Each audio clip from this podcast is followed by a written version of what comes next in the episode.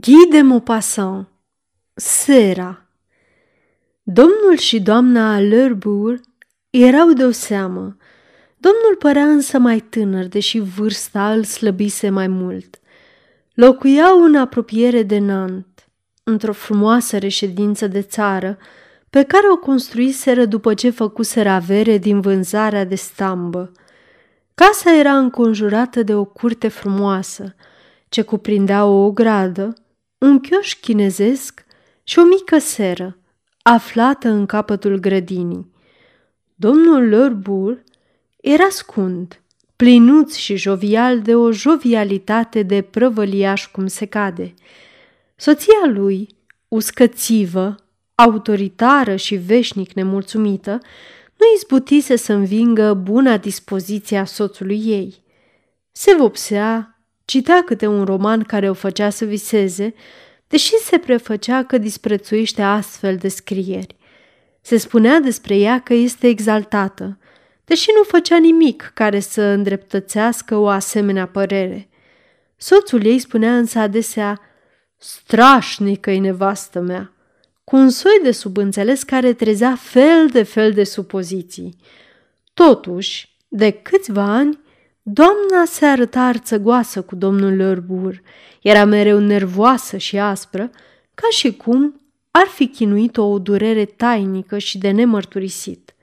De aici tot felul de neînțelegeri.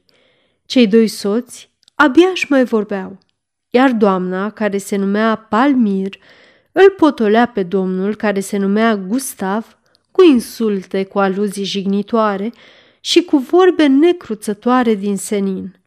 El tăcea și înghițea, necăjit și totuși vesel căci, mulțumit din fire, reușea să treacă peste cicălelile intime.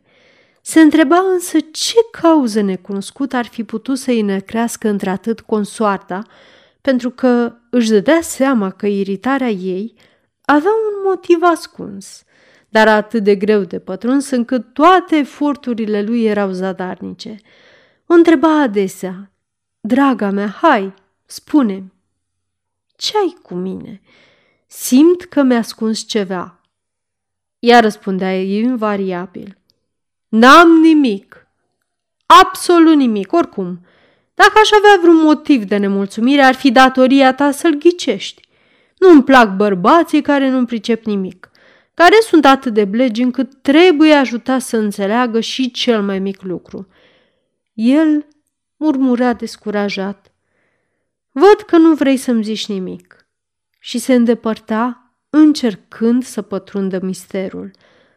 Noaptea mai ales era foarte greu pentru el, căci continua să împartă același pat, cum se întâmplă în orice căsnicie sănătoasă. Atunci nu mai rămânea jignire pe care ea să nu o folosească la adresa lui. Aștepta momentul când erau amândoi lungiți, unul lângă celălalt, și începea să-l piseze cu cele mai usturătoare ironii. Îi reproșa în primul rând că s-a îngrășat.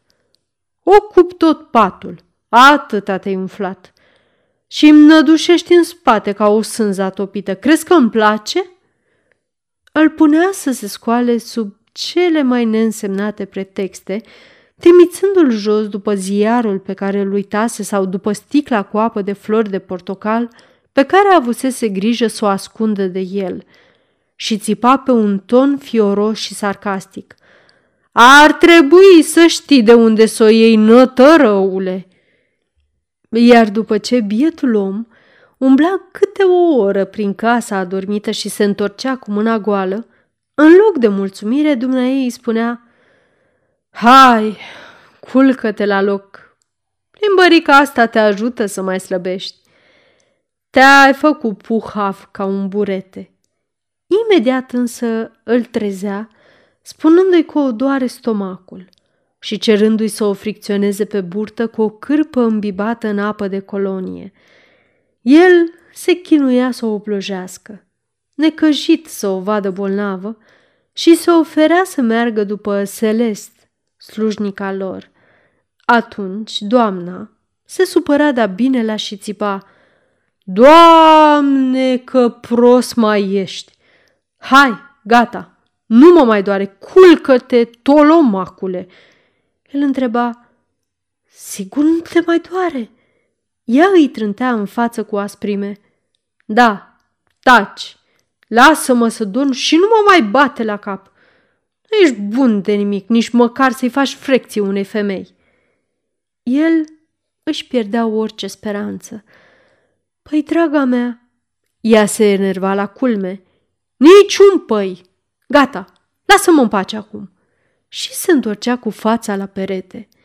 Dar într-o seară, ea îl zgâlții atât de brusc, încât el sări de frică și se ridică în capul oaselor cu o iuțeală neobișnuită. Băigui, ce, ce, ce e? Cu unghiile înfipte în brațul lui, ea îi șopti la ureche, am auzit zgomot în casă.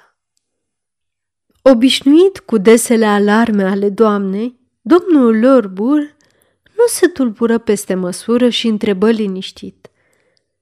Ce scomod, draga mea? Ea tremura, speriată, și răspunse. Zgomot, zgomot de pași, umblă cineva prin casă. El rămânea neîncrezător. Cineva? Crezi? Nu te înșel, cine să fie? Ea simțea că o trec toate apele. Cine? Cum cine? Hoții tâmpitule! El se cufundă ușurel în așternut. Nu, draga mea, nu e nimeni. Probabil că ai visat. Atunci, ea a zvârlit cuvertura și sărind din pat exasperată, spuse Va să zică, pe cât ești de tont, pe atât ai ieși de fricos. În orice caz, nu o să mă las omorâtă din pricina lașității tale. Și, apucând vătraiul, se proțăpi în fața ușii zăvorâte, gata de luptă. Mișcat de acest exemplu de vitejie, rușinat poate, domnul Lorbur se ridică la rândul său înciudat și, fără să-și scoată scufia de bumbac, își făcă fărașul și luă poziția față în față cu soția lui. Așteptarea așa 20 de minute, în tăcere de plină. Niciun sunet străin nu mai tulbură liniștea casei. Atunci, doamna se întoarse furioasă în pat, declarând Sunt sigură totuși că era cineva. Pentru a evita o nouă ceartă, el nu mai făcu peste zi nicio aluzie la acest moment de panică. Dar în noaptea următoare, doamna Alărbur își trezi soțul cu și mai multă brutalitate decât în ajun și cu sufletul la gură băigui. Gustav, Gustav, cineva tocmai a deschis poarta de la grădină. Uimit de atâta insistență, domnul Lorbur crezu că nevastă sa suferă de somnambulism și dădu să o trezească din acest somn periculos, când i se păru și lui că aude un zgomot ușor pe lângă zidurile casei. Se ridică, merse fuga la fereastră și văzu, da, văzu o umbră albă care traversa iute o alee. Murmură pierit. E cineva. Apoi își veni în fire, se îmbărbătă și cuprins subit de groaznica mânia proprietarului căruia îi se încalcă proprietatea rosti, Ei, stai așa că-ți arăt eu dumitale!" Se repezi la secreter, îl deschise, își luă revolverul și coborâ pe scări. Soția sa înfiorată îl urmărea strigând, Gustav! Gustav, nu pleca! Nu mă lăsa singură, Gustav! Gustav! Dar el nu mai asculta. Ajunsese deja la poartă. Atunci, ea urcă iute înapoi și se baricadă în dormitorul conjugal. Așteptă cinci minute, zece, un sfert de oră. Simțea cum o cuprinde o frică nebună. Poate că-l omorâseră. Îl legaseră îl sugrumaseră. Ar fi preferat să audă răsunând cele șase focuri de revolver, să știe că soțul ei se luptă, se apără, dar liniștea aceea imensă, liniștea înspăimântătoare care se așternuse peste întreaga lor proprietate o nebunea. Sună după slujnică. Celest nu veni, nu răspunse. Doamna sună iarăși, epuizată, mai să-și piardă cunoștința. Toată casa era cufundată în tăcere. Își lipi fruntea fierbinte de geam, încercând să răzbată cu privirea prin întunericul de afară. Nu deslușea decât umbrele mai închise ale copacilor, alături de urmele cenușii ale potecilor. Bătut de 12 și jumătate. Soțul ei lipsea de trei sferturi de oră. Nu o să-l mai vadă. Nu, sigur nu o să-l mai vadă. Căzu în genunchi, plângând.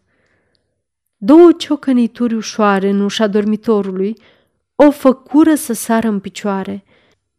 Domnul Lărbur o chema. Deschide, Palmir! Eu sunt! Ea se repezi spre ușă.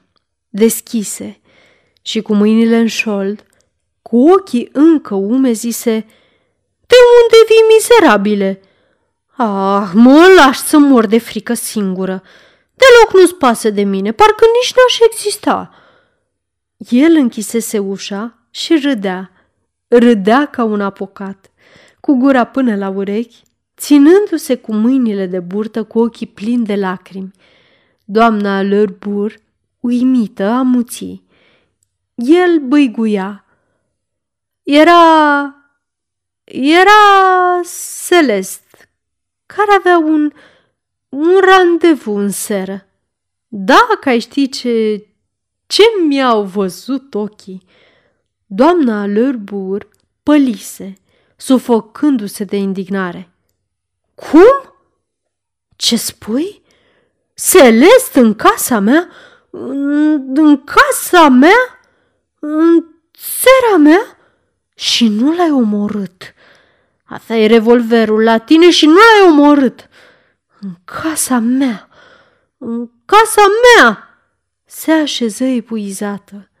El făcu un pas de dans, pocnit din degete, plescăi din limbă și fără să se oprească din răspuse, Dacă ai ști, dacă ai ști, și deodată o sărută. Ea îl îmbrânci și gătuită de furie spuse Vreau ca fata asta să nu mai stă o zi în casa mea, auzi? Nici măcar o zi, nici măcar un ceas. Când se întoarce, o dăm afară. Domnul Lărbur își luase soția de mijloc și o tot săruta pe gât cu zgomot ca o dinioară. Ea a muțit din nou, înmărmurită. El însă, ținând-o bine, o trăgea ușurel spre pat. Dimineața, pe la ora nouă și jumătate, Celest, mirată că nu-și vede încă stăpânii, care se trezeau mereu de vreme, bătu ușor la ușa lor. Îi găsi pe amândoi în pat, stând de vorbă veseli. Se holbă și zise, Doamnă, V-am adus cafeaua cu lapte. Domnul Lorbur o îndemnă cu voce blândă. Adu-o aici, fetițo. Suntem cam obosiți. Am dormit foarte prost.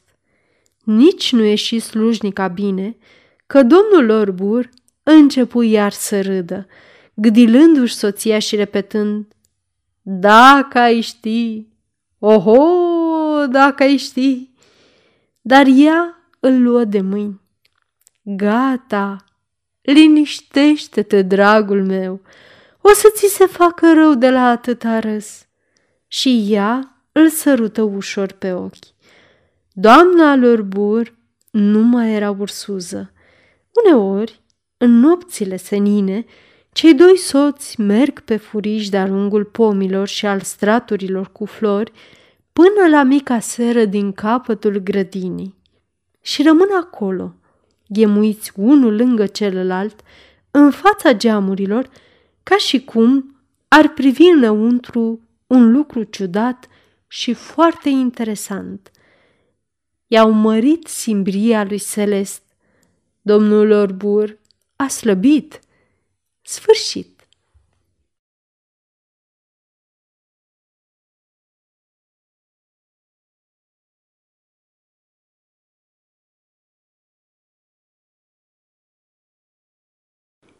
Aceasta este o înregistrare Cărțiaudio.eu. Această înregistrare este citită cu respectarea legislației în vigoare pentru Cărțiaudio.eu. Copierea, repostarea, multiplicarea, vânzarea, închirierea și sau difuzarea publică a acestei înregistrări, fără acordul scris al Cărțiaudio.eu, constituie infracțiune și se pedepsește conform legislației în vigoare. Pentru noutăți, vă invităm să vizitați site-ul www.cărțiaudio.eu și să ne susțineți cu un like, subscribe și follow pe canalul de YouTube Cărți Audio. Îi puteți susține prin donații pe naratorii voluntari ai acestui canal. Vă mulțumim și vă dorim audiție plăcută în continuare.